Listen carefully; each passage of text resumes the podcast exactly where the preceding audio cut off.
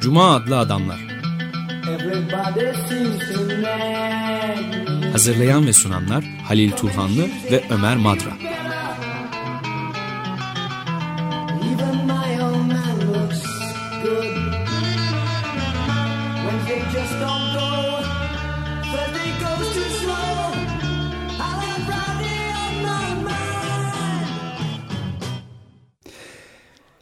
Merhaba Halil, hoş geldin. Teşekkürler. Stüdyodaki konuklarımız var. Onlara da hoş geldiniz diyelim. Hoş bulduk. Merhaba.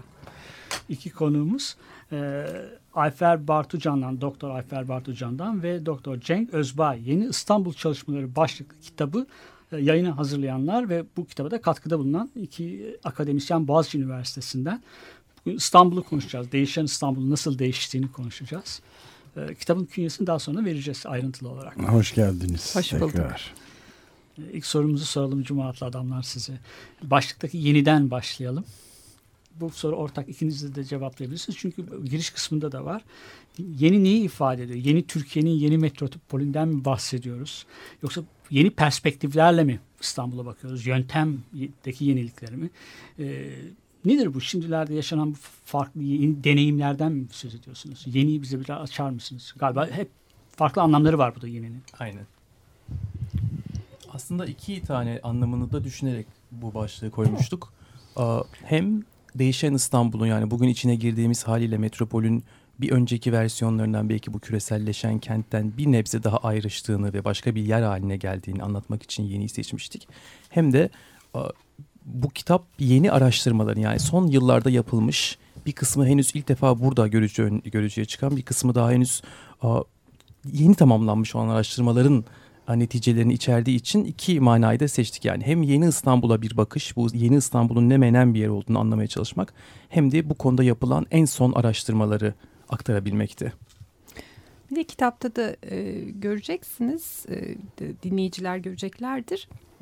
E, bazı e, yazılar e, yeni araştırma gündemleri yaratmak üzere yazılmış. Yeni sorular ortaya atıyor. Bunlara ille de cevaplar vermiyorlar ama bu yeni İstanbul'u anlarken e, sorabileceğimiz yeni soruları, yeni araştırma metotlarını, yeni bakış açılarını e, biraz anlatmaya çalışıyor. Biz aslında bu derlemeye fikri ilk ortaya çıktığı zaman bu yeni Türkiye lafı bu kadar yoktu ortada. Biraz e, tuhaf bir tesadüfle sonradan bu yani bizim düşündüğümüz yeni daha İstanbul'da yeni neler oluyor. e, du. Hatta biz bu fikir ortaya çıktığında daha gezi öncesiydi. Evet. E, yani gezi bu kitabın ortasına da düştü. E, hazırlıklı değildi, yazarlar da değildi. Hatta Aynen. bir süre bu kadar gecikmesinin nedenlerinden biri de o. E, bir e, paralize olundu. Ne yazılacağı bilinemedi. E, çok daha önceden düşünülmeye başlanmış bir şeydi. Yani yeni Cenk'in de dediği gibi bu birkaç şeye işaret ediyor bizim kafamızda. Ama yeni aynı zamanda bir iddialı bir başlık. Yani yeni sorular ortaya cevaplamamakla birlikte soruları ortaya attın. Bu daha önceki kentsel çalışmaları da bir eksikliğini de vurgulamış oluyor. Do- dolaylı olarak da olan. Nedir eksik olan sizce daha önceki kentsel çalışmalarda? Eksik olan, doyurucu olmayan daha doğrusu. Ee, bir tanesi yani tabii eksikliklere Yani de biraz biraz var, e, vurgular var ama şimdi e, biraz da şeyden de ortaya çıktık. Bu kitapta çalışmaları yer alan e, arkadaşlar yani genç son zamanlarda bir kısmı hala bitmemiş olan araştırmalar e, sağ olsunlar bize yazdılar e, araştırmalarıyla ilgili. E, bence yeni olan şeylerden bir tanesi daha böyle bir saha çalışmasına dayalı gündelik pratikler üzerinden anlayan, gündelik hayat deneyimleri üzerinden biraz şehri anlama çabası. Bu tabii elbette daha önce de vardı İstanbul'da e, bu metotları kullanarak. E, bence daha önce yap- daha az yapılan diyelim yapılmamış değil de daha az yapılan şeylerden bir tanesi e, bu arkadaşların bir önemli bir kısmı antropolog e, daha e, gündelik hayat deneyimleri üzerinden şehirde yaşananları anlamlandırmak ya da farklı grupların bunları nasıl deneyimlediklerini deneyimledikleri üzerinden bir şeyler söylemek bu e, bu aslında daha önce daha az yapılan e, bir şey diyelim. Aa, ben de şunu eklemek isterim. Çok ciddi devamlılıklar var. Yani İstanbul bugün Türkiye'de kent çalışmaları literatürünün merkez noktasını oluşturuyor. Bütün araştırmalar buraya yoğunlaşıyor ve çok ciddi bir devamlılık var. Son 20-30 yıl içinde yapılan araştırmalara baktığımız zaman bu kitabın bir katkısı şu olabilir. Çağlar Keyder'in İstanbul yerel ile küresel arasında başlıklı derlemesinden bu yanaki 15 yıl önceydi. İstanbul'un farklı veçelerine bakan çalışmaları bir araya getiren bir kitap yoktu. Bir e, aslında kafamızdaki mantıkta onu takip ederek bir bütünsel fotoğraf çekmeye çalışmaktı. Öyle bir a, katkıdan da söz etmek mümkün buna özgü olarak. Ben de şeyi sor sormaya çalışayım. Ee, Yani İstanbul dendiği zaman e, 20 sene önce işte Çağlar Keyder'in de sözünü ettiğiniz e, çalışmasının yapıldığı tarihe göre bugünkü İstanbul arasında bile çok temel büyü- yani en azından ebat boyut olarak muazzam farklılıklar var ama bu sadece nüfusu ve yüz ölçümünü değil başka pek çok değişimi de e, içeren bir farklılık var gibi görünüyor. Bunu nasıl değerlendiriyorsunuz? E, tabii Çağlar Keyder'in o kitabı derlediği dönemde de bu hani şimdi kentsel dönüşüm projeleri deniyor Evet. ama bu dönüşüm projeleri biliyorsunuz hani Dalan döneminde de çok devasa projeler vardı. Menderes döneminde vardı. Evet. Bunların tabii ya orada bir süreklilik var fakat boyutlarının çok arttığını görüyoruz ve çok daha fazla insanı etkilediğini ve çok, Çok daha daha, dramatik galiba, ve çok daha yıkıcı biçimlerde etkilediğini görüyoruz. Şimdi bu bir taraftan aslında hepimizin daha aşina olduğu kısmı diyelim. Yani o, o açıdan bir farklılık var. Boyutları çok e, yani hem şehrin boyutları büyümüş vaziyette ama projelerin boyutları da ve etkilediği insanlar, gruplar ve e, aslında çoğu da şehirden e, bir taraftan atılan grupların sayısı da çok çoğalmış e, vaziyette. Artık şehir bile değil değil mi? Bir coğrafi bölge gibi bir şeyden Zaten bahsediyoruz. kitapta da bir, birkaç Evet. yazı bundan bahsediyor. Yani ş- İstanbul denen yeri bizim daha farklı kavramsallaştırmamız lazım. Onu sormak istemiştim. mesela bu Ozan Zeybek'in yazısı e, aslında Trakya ile ilgili bir yazı. Yani bu orada da hani İstanbul'un hem coğrafi sınırlarını yeniden düşünmemiz gerekiyor. Yani Trakya'yı düşünmeden İstanbul'u düşünmek mümkün değil. Çağlar Keyder'in bir giriş yazısında yine bu aslında bölgesel kent diye bahsediyor. Aslında bu tür yeni kavramlara da ihtiyaç var e, İstanbul'u anlamak e, için. Ben hemen bir şey söyleyeceğim. Eşitsizlikle kentlerde ge- gelişen ve yoğunlaşan artan eşitsizlikle. Kentlerleşme insanların kırlardan kopup kentlerde yaşamaları çok olumlu bir şey. Yabancılarla hiç tanımadıkları insanlarla birlikte yaşıyorlar. Bu anonimliği dengeleyen bir de komşuluk ilişkileri var kentlerde. Bak, aynı zamanda kentlerde çok eşitsizliğin de yerleri, eşitsizliğin de yuvalandığı yerler. Özellikle son 20 yıl içerisinde Mike Davis'in de çalışmalarıyla öncülük ettiği gibi iki farklı kentten söz ediyoruz her yerde. O Los Angeles'la başlayan ve diğer şehirlerde sürdüren bir sahip olanların ve hiç sahip olmayanların kentinden bahsediyoruz. Burada sahip olmayan duvarlar örülüyor aslında kentlerde. Sahip olmayanlar bu mücadele yitirdiler mi acaba? Yani umutsuz mu onlar? Onlar kentin tamamen dışına mı sürülecekler? Kent hakkından bütünüyle mi yoksa olacaklar? diye bir şey geliyor insan aklına demin de söylediğiniz gibi çok acımasız işleyen bir süreç. Onları kentin dışına sürmeye çalışıyor. Siz nasıl bakıyorsunuz buna? Aslında yani iki türlü Umut verici bir şeyler de var mı? Herhalde vardır. Yani olması gerektiğine inanıyoruz hala ama iki türlü bakmak mümkün. Bir tanesini ben şey gibi görüyorum. Kent içinin hızla böyle bir sosyal bilimlerde Parisleşme denen kentin en merkezi bölgesinin ulaşım sorunlarını ve diğer çevresel sorunlarının çözülmüş ve turistlere ya da işte çok üst gelir sınıfına hitap eden küçük evlerle, eğlence merkezleriyle, işte lokantalarla bir böyle eğlence parkı gibi bir yer haline dönüşmesi ve kentin gerçek yaşayanlarının ya da ailelerin veya daha düşük gelir kesimlerinin kentin dışına a, tabiri caizse sürülmesi süreci. Bu çok hızlı yaşanıyor. A, fakat bunun önünde bir takım yapısal engeller vardı. Yani bu İstanbul'un belki son 20-25 yıllık projesi ve Ayfer'in az önce dediği gibi aslında iktidarları yani mevcut iktidarı bir öncekini ondan bir öncekini aşan bir devamlılık arz ediyor. Burada önemli olan şey bizim bugün görebileceğimiz birincisi kentin bu neoliberalleşmesi. Yani kent mekanının özelleşmesi yani sadece belli kesimlere açık hale gelmesi, satın alınabilir metalaşması sürecine ek olarak bu altyapıyı hazırlayacak büyük projelere hız verilmesi ve bunların son dönemde bizi bile şaşırtan bir şekilde gerçekleştiriliyor olması. Yani bunun negatif sonuçları. Tabii biz iktidarın dilinden konuştuğumuz zaman hep büyük projeler gerçekleştiriliyor ve hizmet yapılıyor gibi görüyoruz ama aslında bunun toplumsal hayata ve sizin dediğiniz gibi mevcut eşitsizlikleri derinleştirici boyutlarını kale almamız lazım. Yani mesela hemen aklıma gelen bir örnek Marmaray'ın açılmasının İstanbul'da yaşayanlara İstanbul'un o merkezinin parklaşması, turizm bölgesine dönüşmesine ne gibi etkileri olabilir gibi sorularla baktığımız zaman pek de umut görmüyorum en azından ben. E, Şimdi bu sizin dediğiniz hani kentleşme iyi bir şeydir, anonimleşme vesaire filan. Şimdi İstanbul'da son böyle 20 yıldaki dönüşüme filan baktığımız zaman aslında çok e, bir taraftan yani bizim tuhaf dediğimiz yeni bir kentlilik Evet. anlayışı çıkıyor ortaya.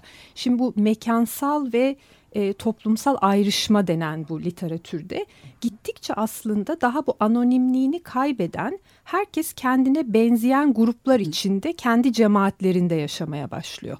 Şimdi biz aslında bunu biraz hani gece kondulaşma sürecinde çok e, beklenen ve doğal nedenlerle görüyorduk. Şimdi iş bulmak için işte kendi hemşerisinin olduğu yere taşınıyor e, e, maddi manevi destek mekanizmalarını e, üretmek için böyle, böyle bir şeye ihtiyaç var. Kendi cemaatin içinde kalması. Fakat biz şimdi bunu e, kentin bütün bütününe yayıldığını görüyoruz. Kapalı sitelerde ve bu kapalı siteler de kendi içinde ayrışıyor. İşte daha muhafazakar kapalı siteler, daha layık kapalı siteler, e, daha varlıklı kesimler birbirine benzeyen so- toplumsal olarak homojen yerlerde oturmayı tercih ediyor. Bunların gittikleri alışveriş merkezleri, tüketim mekanları benzer birbirine. Yani bu insanlar hep kendi cemaatlerinin mekanları içinde vakit geçiriyorlar. Kendilerine benzeyen insanlarla sürekli karşılaşıyorlar ve bu karşılaş bu tür karşılaşmaları tercih ediyorlar. Halbuki bizim bütün hani 19. yüzyıl şehir literatürünü düşündüğümüzde e, farklı karşılaşmalardır kenti Evet. kent yapan değil mi? Böyle bir bilinmezliktir, anonimliktir, e, sürprizlerdir. Yabancıyla karşılaştık. Yabancıyla karşı. Şimdi Yeni burada ilişkiler. burada tam tersine bir şey var. Kendine benzeyenle karşılaşma arzusu, benzemeyenle farklı olanla da karşılaşmama isteği ve bunun içinde bütün güvenlik mekanizmaları. Kimler belli mekanlara girebilir, kimler dışında kalmalıdır. Bunu kapalı sitelerden alışveriş mekanlarına, sinemalara kadar bir sürü yerde görmek mümkün. Böyle bir e, ilginç bir yeni bir kente doğru tabii bunun biz bayağı sorunlu da bir gelişme olduğunu düşünüyoruz. Yani birbirinden gittikçe ayrışan, cemaatleşen ve bu hani sınıf e, farklı sınıfları kapsayan sadece tek bir sınıfa ait değil. Ya birbirimizle aslında çok paralel hayatlar, paralel Evet. Paralel hayatlar e, yaşadığımız, birbirimize çok değmediğimiz e, ancak işte böyle bir restorana gidildiğinde bize e, insanlara hizmet hani farklı sınıfların ona da karşılaşma demiyoruz biz aslında. Hani e, toplum bilimlerinde yani çok böyle birbirine değmeyen hayatlar. Peki bu kesişmeleri e, eksen olarak e, kabileler İstanbul'u gibi bir şehri gibi bir şey de çıkıyor bu anlattıklarınızdan ama aynı zamanda bir de başka bir eksen sınıfsal bir bölünmeyi de içeriyor mu acaba nasıl bunu e, şey Ya yapacağız? bence içeriyor hatta bu sınıf meselesi bizim yeniden konuşmaya başlamamız gereken bir mesele. Tabii ki e, fark e, çeşitli farklılıklar, çeşitli eksenler var ve bunlar kesişiyor. Yani etnisite, sınıf, e, işte di- dinsel cemaatler, yaşam tarzları, e, farklı hani ci- cinsel Siyasi yönetimler, görüşler. siyasi görüşler vesaire bunlar hani çok farklı şeyler var ama bu sınıf meselesini bizim tekrar aslında kent çalışmalarında yeniden gündeme sokmamız gerekiyor. Çünkü burada çok sınıfsal bir ayrışma da var aslında kentsel dönüşümün nasıl e, yol aldığı ve nerelerde itirazlar olup nerelerde olmadığı da çok sınıfsal bir mesele. Yani kentsel dönüşümün ilk e, Sulu Kule, Ayazma gibi yerlerde başlaması çok tesadüfi değil. Yoksul Kürtlerin oturduğu yerler ve yoksul romanların oturduğu yerler. Yani bunlar olurken daha orta ve üst sınıflardan o kadar ses çıkmıyordu. Evet. E, daha bu kentsel dönüşüm yani benim hep verdiğim bir örnek var. Kentsel dönüşüm Bağdat Caddesi'ne geldiği zaman itirazlar yükselmeye başladı. Yani burada e, çok sınıfsal bir ayrışma ve bu Tepkiler de aslında direnişin örgütlenmesinde de sınıfsal farklılıklar var ya da ittifakların kurulma biçimlerinde. Ama ben umutsuz değilim sizin hani umut meselesine belki sonra tekrar döneriz. Ben de sadece şey eklemek istiyorum buna. Tam da sizin dediğiniz gibi yani o bize öğretilen, bizim öğrene geldiğimiz kentin nasıl bir yer olduğu ve olması gerektiği fikrinin aksi yönde bir akıntı, alt akıntının bugün yaşanmakta olduğunu düşünüyorum. Mesela ben alışveriş merkezleri çalışan bir insanım. Alışveriş merkezleri nasıl ayrıştığını gözlemleyebiliyorum veya yine aynı şekilde özel üniversite kampüslerinin ve özel hastanelerin, hastane kampüslerinin de sınıfsal ayrışmaya imkan tanıdığını veya bunu teşvik ettiğini düşünüyorum ama hala orada yani yine de tek mümkün olan sınıfsal karşılaşmanın bu hizmet sektörü aracılığıyla yaşanmakta. Yani bize hizmet eden garson, tezgahtar, işte efendim sağlık memuru gibi veya kapıdaki güvenlik görevlisi gibi insanlarla insanları indirgendiğini düşünüyorum bu sınıfsal arası sınıflar arası diyaloğun Aa, aa, ve kenti yeni kenti aslında yeni megapolün tam da Ayfer'in dediği gibi yani tanımamak, tanışmamak ve karşılaşmamak üzerine, sürtüşmemek üzerine kurulduğunu düşünüyorum. Evet çok yani e, çok katmanlı ve çok karmaşık bir e, sürecin içinde. Peki şeyi de e, ekleyebilir miyiz buna acaba?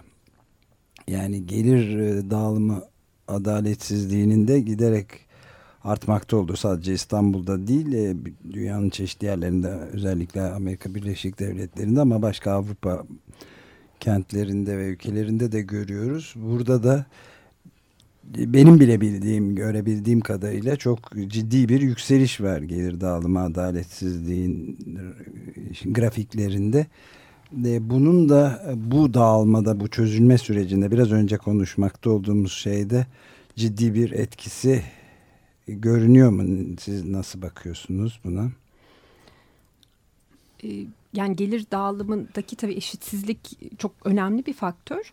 E, bu çalışmada da bir, birkaç yazıda altı çizilen şey bunun aslında mekansal ayrışmayla birlikte de nasıl tezahür ettiği Evet, İstanbul'da. çok önemli. Şimdi hani İstanbul'un tarihine baktığımızda yani her zaman varsıllar ve yoksullar var. Evet. Ama bunlar daha e, bir, bir taraftan e, aynı mekanları paylaşıyorlar. Yani aynı mahallede oturabiliyorlar. Mahallenin daha varlıklıları var, yoksulları var ve kurulan farklı türde ilişkiler var. Bu hani daha işte 19. yüzyıl İstanbul'unu romantize etme anlamında söylemiyorum ama bu mekansal ayrışma ve bu e, gelir dağılımındaki eşitsizlikle bunun bir arada olması aslında İstanbul'da son yani 20-25 yılın yılda yaşanan bu hani sadece AKP ile falan da ilintili değil aslında daha hani bunun öncesi de var. Ee, ama tabii boyutları ve e, düzeyi daha artmış vaziyette. Yani sadece gelir dağılımındaki eşitsizlik değil bunun o mekandaki ayrışmayla olan ilişkisini biz çok kritik buluyoruz bu, bu tür bir ayrışmayı. Çünkü o mekandaki ayrışma da e, o hani mekanın yapılanması bu farklı gruplar arasındaki ilişkileri de yeniden düzenliyor aslında. Yani bir birbirini çok besleyen süreçler bunlar. Hani bu karşılaşmamalar, paralel yaşanan hayatlar, işte korkuyu, e, kendinden farklı olandan kaçmayı, şiddeti, farklı türde şiddeti doğuran ve yeniden üreten şeyler. Evet bir kısa a- ara verebilir. Siz ekle, eklemek istediğiniz bir şey var mı bu son Yani noktada? ben de dediğinize katılıyorum ve mesela aklıma şöyle bir örnek geliyor.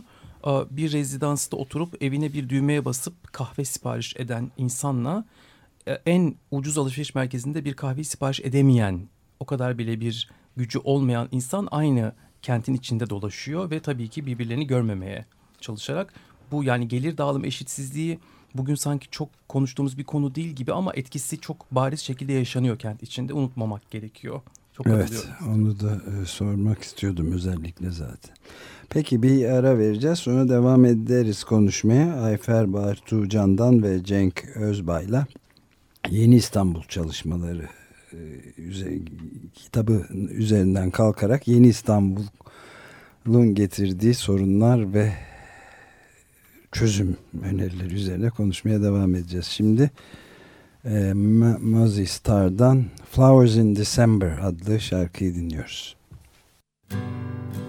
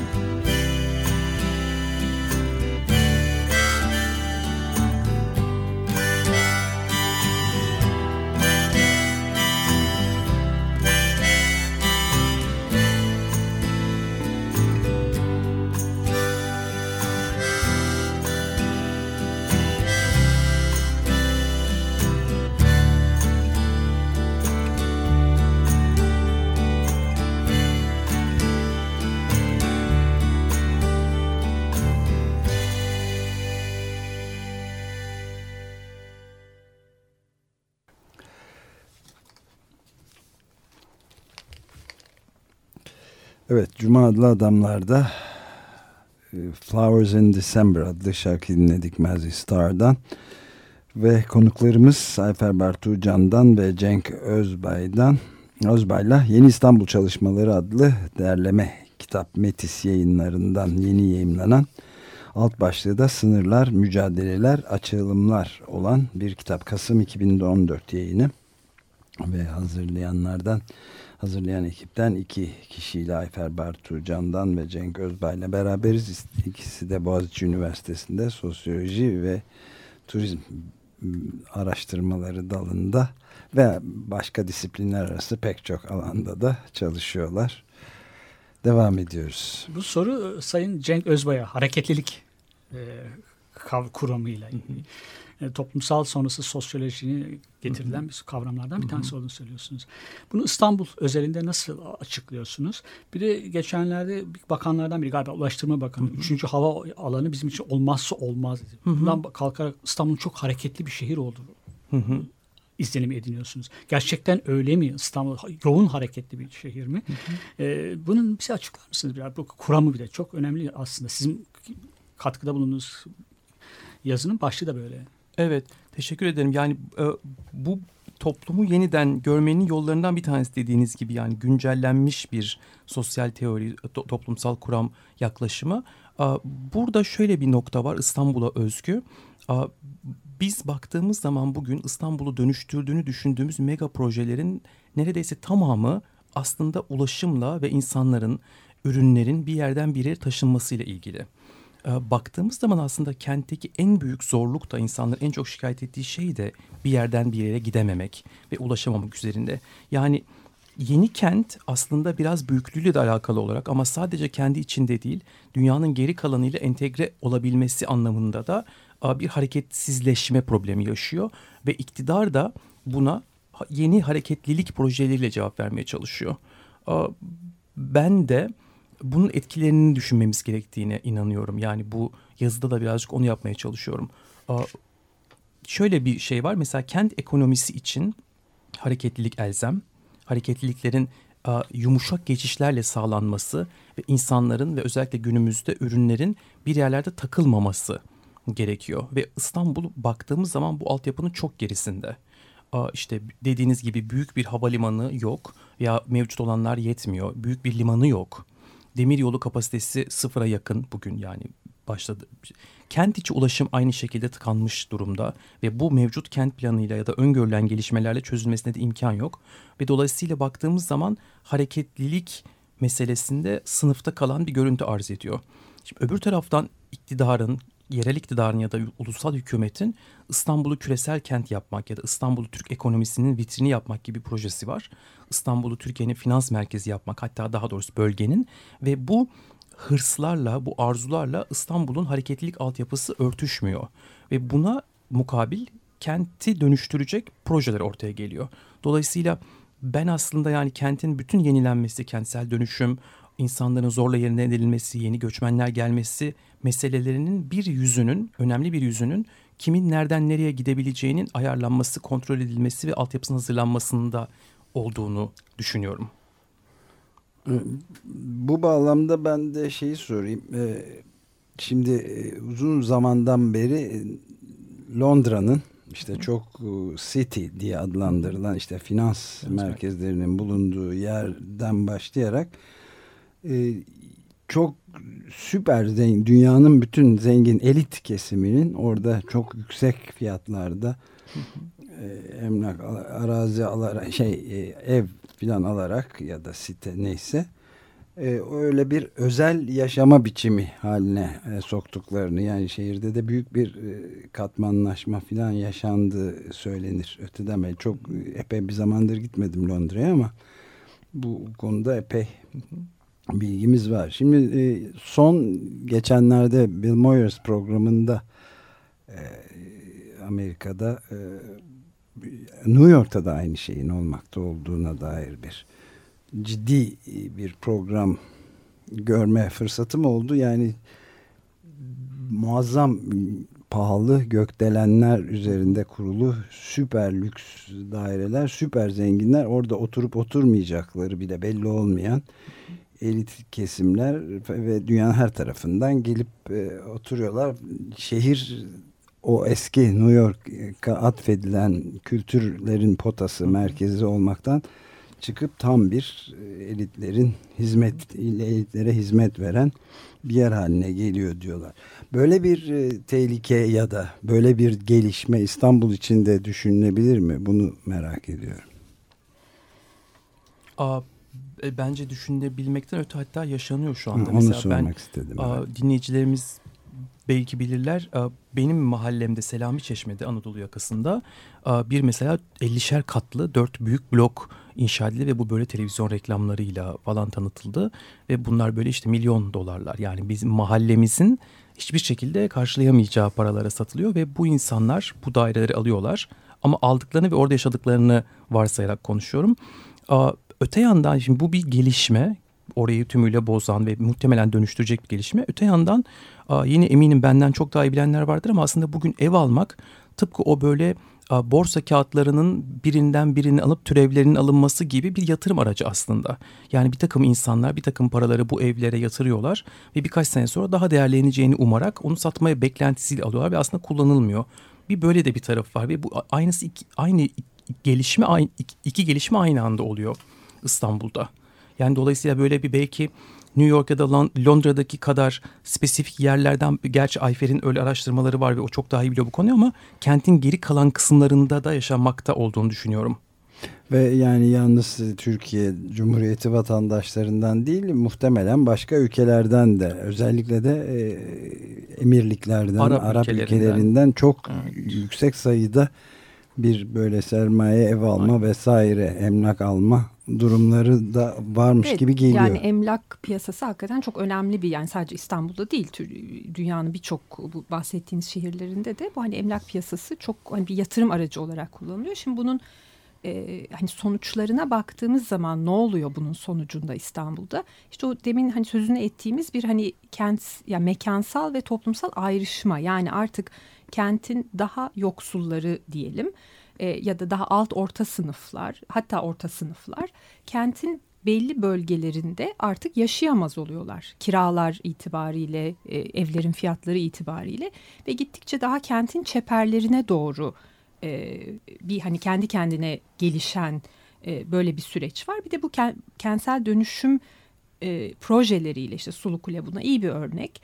Hani şehrin hani yıllardır oturdukları merkezinden daha e, işte şehrin iyice çeperlerine ve aslında hani kendi yaşamlarını ve ilişkilerini sürdüremeyecekleri yerlere sürülüyorlar aslında. Evet. Yani bunun adı sürülmek hani yerinden edilmekten öte bir şey.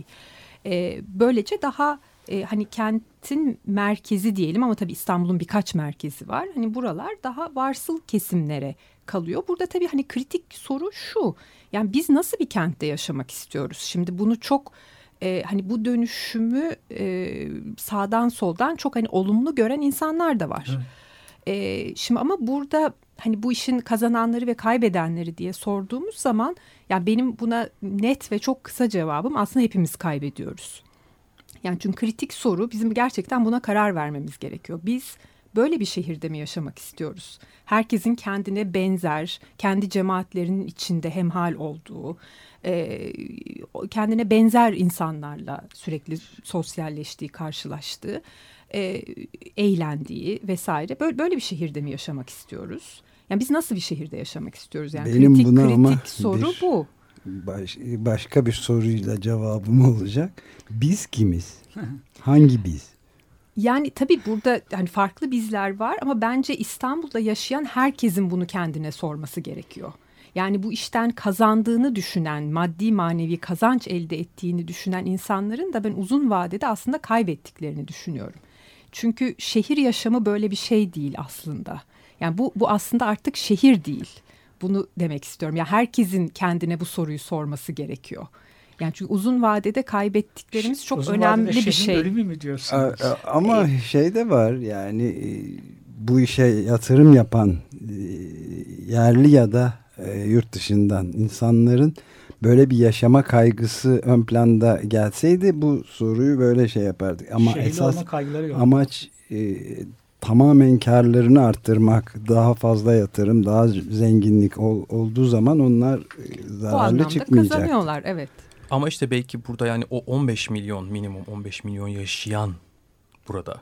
Aa, Buna aslında bizim meslektaşımız ve kitabımızda da bir son söz yazan Sema Erdel'in şöyle bir cevabı var. Aa, Yerel demokrasi. Yani kentte yaşayanların yönetime, karar verme mekanizmalarına katılma potansiyelleri arttığı oranda hem siyasetle inşaat, siyasetle rant sektörleri arasındaki ilişki zayıflayacak ve bizim Ayfer'in tabiriyle burada yaşayan herkesin nasıl bir kentte yaşamak istediğimize verdiğimiz cevaplar daha duyulabilir hale gelecek gibi bir umut, bir beklenti mevcut. Evet, önemli tabii o da yani. Bir de bir şey daha ekleyebilir miyim? Yani bu hareketlilik meselesinde de Cenk'in söz ettiği sizin sorduğunuz. Şimdi bu çeşitli projeler, üçüncü köprü, üçüncü havalimanı vesaire, bütün Avrasya bu Kanal Tüneli. İstanbul, bütün bu çılgın mega projeler e, konuşulduğu zaman ya da tanıtıldığı zaman biz öyle duyuyoruz ya tanıtıldığı zaman duyuyoruz. E, bunlar hep böyle bir teknik meseleler. Hani ulaşım meselesi teknik bir meseledir. İnsanlar bir yerden bir yere gidemiyor. O yüzden üçüncü köprüye ihtiyaç var. Şimdi hep böyle bir teknik meseleler olarak bu hareketlilik de böyle bir teknik bir meseleymiş gibi bize sunuluyor. Şimdi burada yapılması gereken şeyin yani hem bu şehirde yaşayanlar olarak hem de hani bu mesele üzerine çalışanlar olarak bunun aslında son derece siyasi bir mesele olduğu ve toplumsal bir mesele olduğu. Yani üçüncü köprü neden olmazsa olmazdır ve kimin için olmazsa olmazdır. Yani bu şey gibi HES projeleri gibi bu kadar çok enerjiye kimin ihtiyacı var? Neden bunlar olmazsa olmazdır? Yani bu Bengi Akbulut ve Fikret Adaman'ın programında da hep bu büyüme fetişizmi. Yani bu büyüme kim kimin kim bundan nasıl faydalanıyor? Yani bu soruları sormak bunlar çok basit, çok temel sorular. Ama meselenin aslında son derece siyasi ve toplumsal bir mesele olduğunu. Mesele orada köprünün uzunluğu nereye yapılması gibi teknik bir mesele değil. Önce bir kere buradan soruları sormamız gerekiyor. Yani bu şehrin ulaşım olsun, altyapı olsun, her ne olursa olsun imkan ve külfetlerinden kim nasıl faydalanıyor? Bu çok kritik bir soru. Yani kent çalışmalarında da bu çok kritik bir soru. Gündelik hayatta da bu çok kritik bir soru. Bir yere bir şey dikiliyorsa eğer alışveriş merkezi, gökdelen, konut vesaire burada kim yaşayacak? Buranın sahipleri kim? Buradan kim kazanacak, kim kaybedecek? Bun, bunları hemen e, dolaşıma sokmak gerekiyor bu soruları diye düşünüyorum. Evet yani Feyzi İbrahim galiba kitabında da öyle e, yazmıştı. Yani ya kapitalizmi kurtaracağız ve gezegeni atacağız ya da gezegeni kurtaracağız ve kapitalizmi bir kenara atacağız diye öyle bir açmaz içindeyiz galiba. Bir ara daha verelim. E, Coco Rosie'den Tears for Animals adlı parçayı dinliyoruz.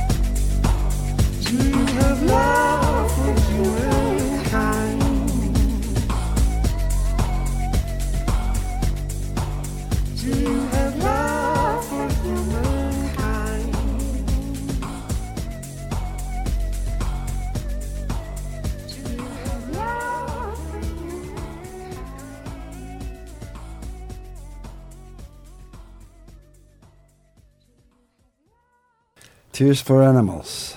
Coco Rosie'den dinledik ve devam ediyoruz konuşmaya. Ayfer Bartu Can'dan ve Cenk Özbay'la ikisi de Boğaziçi Üniversitesi'nden öğretim üyeleri. Yeni İstanbul çalışmaları, sınırlar, mücadeleler, açılımlar adıyla Metis yayınlarından yeni yayımlanan bir derleme e, üzerinde İstanbul ve dünya meselelerini konuşuyoruz. Şimdiki sorumda, sorumuz da e, Ayfer, Sayın Ayfer Bartu Candan'a. Kentsel politik ekonomik kavramını açmanızı isteyeceğim sizden. Onu tartışıyoruz. Kent doğa karşıtlığını sorgulayan bir yeni bir kavram olduğunu söylüyorsunuz. Yanlış anlamadıysam. Onu biraz açar mısınız? E, şimdi bu politik ekoloji hani uzun yıllardır e, zaten bu hani çevre meseleleriyle uğraşan e, sosyologlar, coğrafyacılar, e, antropologlar onların çok böyle bir interdisipliner alan. Yani yine bu çevre ekoloji meselelerinin daha siyasi dinamiklerini yani bunun aslında bunun da bir siyasi mesele olduğunu e, altını çizen burada hani iktidar ilişkilerini nasıl e, takip edebiliriz yine bunun kazananları kaybedenleri kim? E, bunu sorgulayan bir alan. Kentsel politik ekoloji e, şimdi politik ekoloji alanında da aslında biraz eksik kalan bir alanın yeni yeni doldurulma çabası yani kentleri biz daha böyle bir hani kent doğa karşıtlığı olarak düşünmeye e, alışkınız E, hani doğa böyle daha dokunulmamış bakir e, daha e, kıra ait bir şey. Hani kentler doğanın karşısında bir şeydir diye. Halbuki kentlerin de doğası var. E, ve bunlar hani ille de dokunulmamış bakir alanlar falan değil ama hani dönüşen doğa ve hani doğa ve insan ilişkisi içinde de anlaşılabilir şeyler e, kentlerde. Şimdi kentsel politik ekoloji bu demin de söylediğim bu soruları çok merkeze alan yani kentin imkan ve külfetlerinden kim ne derece yararlanıyor? Bunda yeşil alanlar olabilir, kentteki su tüketimi olabilir, hava kirliliği olabilir. Şimdi burada mesela Latin Amerika'da çok e, ilginç çalışmalar var coğrafyacıların yaptığı. Bu toplumsal tabii Latin Amerika şehirleri bunun neredeyse karikatür örnekleri bu ayrışmanın. Yani varsıl kesimler ve yoksul kesimlerin e, şeyleri haritalandırıyorlar, bir araya getiriyorlar. Yani varsıl kesimler çok daha iyi hava soluyorlar kentlerde, çok daha fazla yeşile erişimleri var. E, kentte oturacakları alanlar hakkında daha fazla karar verme mekanizmalarına katılıyorlar vesaire. E, daha fazla su tüketiyorlar ve daha iyi su tüketiyorlar kentte. Şimdi bunlar yine hani sadece teknik meseleler değil. Kim ne kadar su tü- tüketiyor kentte. E, bu, bunların e, bunların siyaseti üzerine e, kafa yoran bir alan bu kentsel politik ekoloji. Şimdi İstanbul üzerine de yani bu kent çalışmalarında hani başta sorduğunuz soruya da biraz dönersek aslında e, bu kısmı biraz eksik kalan e, sorulardandı diye düşünmüştük. Bu e, şeyde de e, çalışmada da Bengi Akbulut'la yazdığımız e, kısımda zaten hani bu İstanbul'un gündemine bu soruları sokmak. Tabii çevre meseleleri hep var İstanbul'un gündeminde ama bunu hani belli kavramsal çerçevenin içinde hani belli liter- literatürle birlikte nasıl düşünebiliriz e, meselesi. Belki de hani İstanbul'a e, hani farkında olmadan hani gezi gezi parkı e, meselesi bu kentsel politik ekoloji meselesini çok e, şehrin e, şehir çalışmalarında merkezine oturttu e, bir nevi. Yani orada yine e, bizim yazının başlığı da hani bir iki ağacın ötesinde hani Erdoğan dediği zaman hani bu bir iki ağaç meselesi değil tabii ki bir iki ağaç meselesi değil. Zaten hani ekoloji dediğimiz şey sadece o bir iki ağacı çünkü daha aşağılayarak söylüyor. Hani bir iki ağaç meselesi değil tabii ki değil çünkü e, ağaç da hani çevrede parkta son derece siyasi meseleler ve Evet. var olan toplumsal eşitsizliklerin karar verme mekanizmalarındaki eşitsizliklerin üzerine oturan meseleler. Yani oradaki insanlar tabii ki bir iki ağacı korumak istiyordu ama bunun ötesinde bir kent hakkı üzerine Evet. bir mücadeleydi o. Yani kentsel politik ekolojide tam da bunu söylüyor zaten. Kent hakkı nedir? Ee, çevre adaleti ve kent hakkı arasındaki ilişkiler nelerdir? Ee, farklı gruplar bu karar mekanizmalarında ne kadar e, hak sahibidirler? Ee, ve hani ortak alanların, kamusal alanların dönüşümü nasıl olmalıdır bir şehirde? Ee, ve gittikçe azalan, özelleşen kamusal mekanların korunması neden önemlidir vesaire. Hani bunlar e, kentsel politik ekolojinin çok merkezindeki sorular ve dediğim gibi hani biraz Gezi Parkı da bu kitap projesinin böyle ortasına düştü. Çok da iyi oldu. Çünkü Gezi Parkı'nda yaşanan süreçle ve direnişte bütün bu meseleler çok e, Güncelleşti. gün, gündeme taşındı. Evet yani biraz önce de bütün konuştuğumuz meseleler bu sisteme ilişkin yani kapitalist modelin işleyiş tarzı ve sınıfsal e, ayrışmalar, sınıf mücadeleleri şeklinde teşekkür eden şeylerin tamamı aslında Gezi'de de e, net bir şekilde Gezi ayaklanmasında ortaya koydu. Başka ülkelerde de elbette benzeri şeyler oluyordu. İşte bir yandan Orta Doğu'da, bir yandan Avrupa'da, bir yandan da Occupy hareketinde olduğu gibi Amerika Birleşik Devletleri'nde ama kendine özgü de kendi biçimleri de e, olduğu şüphesiz e, Gezi olayının da yani. Benim bir sorum var hemen belki de son soru bilmiyorum. E, Sizin Gezi Parkı ile ilgili bir saptamanız var. E, Çok en olumlu, olumlu yönünün olaylardan sonraki parklarda toplanmanın, oluşan forumların ve neoliberal ekonomi alternatif bir tür armağan ekonomisinin oluştuğunu söylüyorsunuz. Gerçekten öyle. E, Michael Hart da bir süre önce konumuz olmuştu burada. Yeni kentsel hareketlerin önemli özelliğinin bir belirli bir kent mekanına el koymanın, geri almanın olduğunu söylüyor. Occupy hareketinde görüldüğü gibi. Onu biraz konuşalım isterseniz programın son kısmında. Yani ben buna çok inanıyorum. Gerçi e, bu yazı aslında 2013 yılının yaz, yaz aylarında yazılmıştı. Yani kitaptaki diğer yazılarla beraber. E, belki biraz daha fazla iyimser olmuş da olabiliriz. Yani o yaz güzel bir yazdı. Her zaman öyle olmaz ama mesela şi- şimdi baktığım zaman da yine de geriye kalan e, belli bir kesim üzerinde oluşmuş bir bilinç.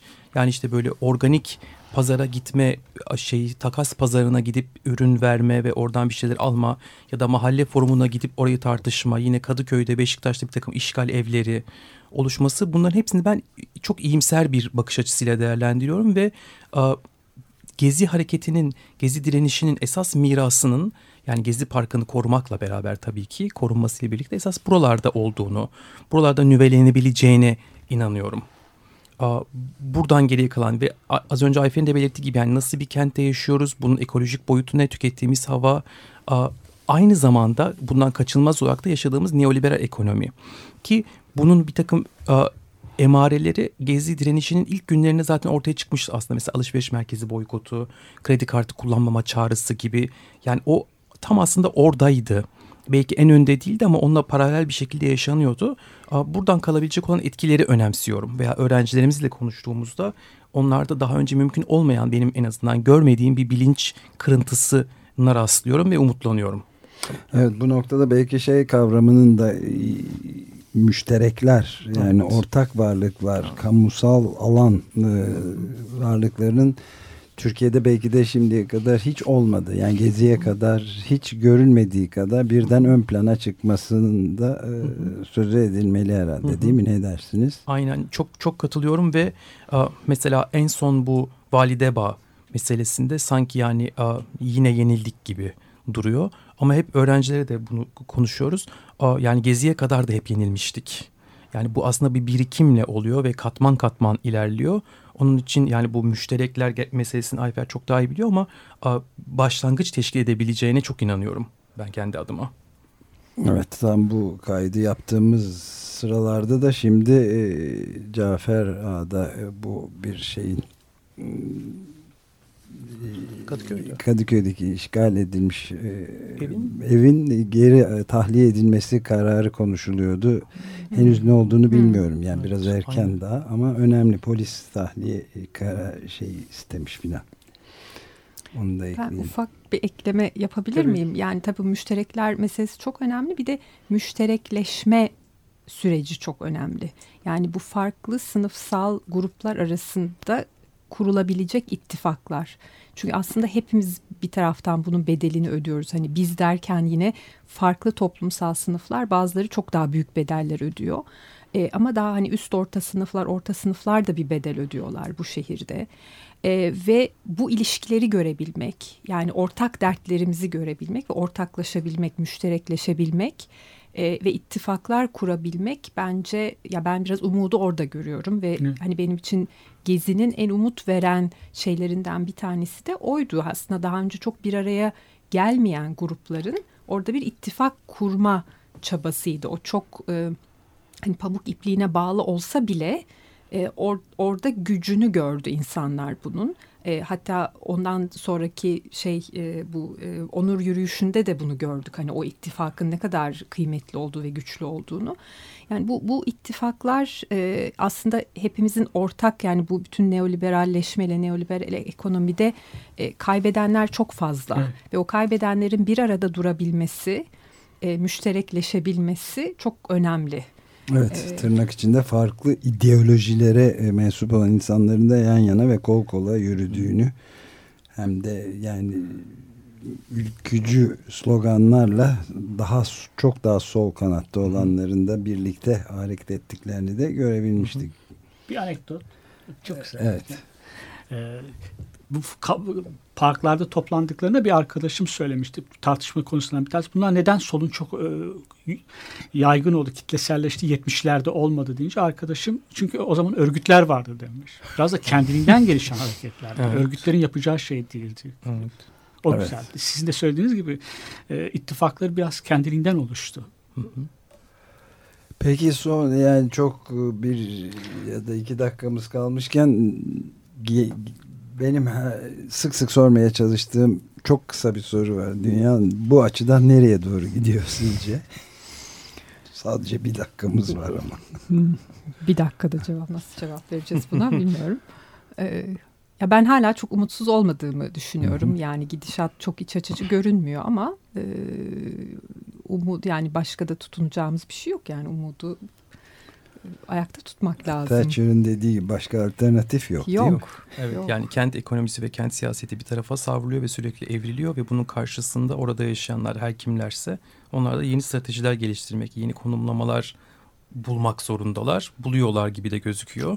Herhalde devam eder. Yani bir ben- bence şekilde. hani siyasete inanmak lazım. Yani siyasete devam etmek Evet, evet. lazım. Bunun başka çaresi Hatta yok. belki siyaseti yeniden yaratmak. Yeniden Yeniden tabii. Yeniden tabii. Yani bu tanımlama. yeniden, yani bütün bu meselelerin aslında evet, Evet. siyaset. Daha iyi bir hayat için mücadele etmek demek.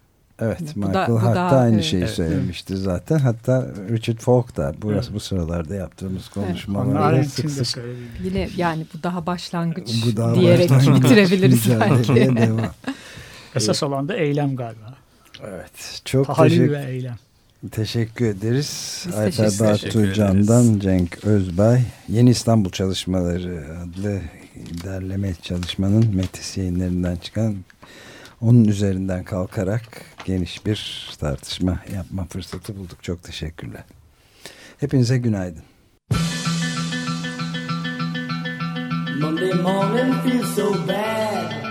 Cuma adlı adamlar.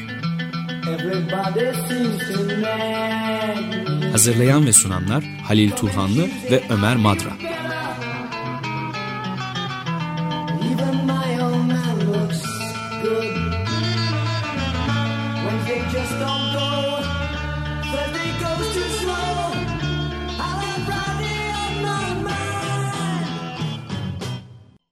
Açık Radyo program destekçisi olun. Bir veya daha fazla programa destek olmak için 212 alan koduyla 343 41 41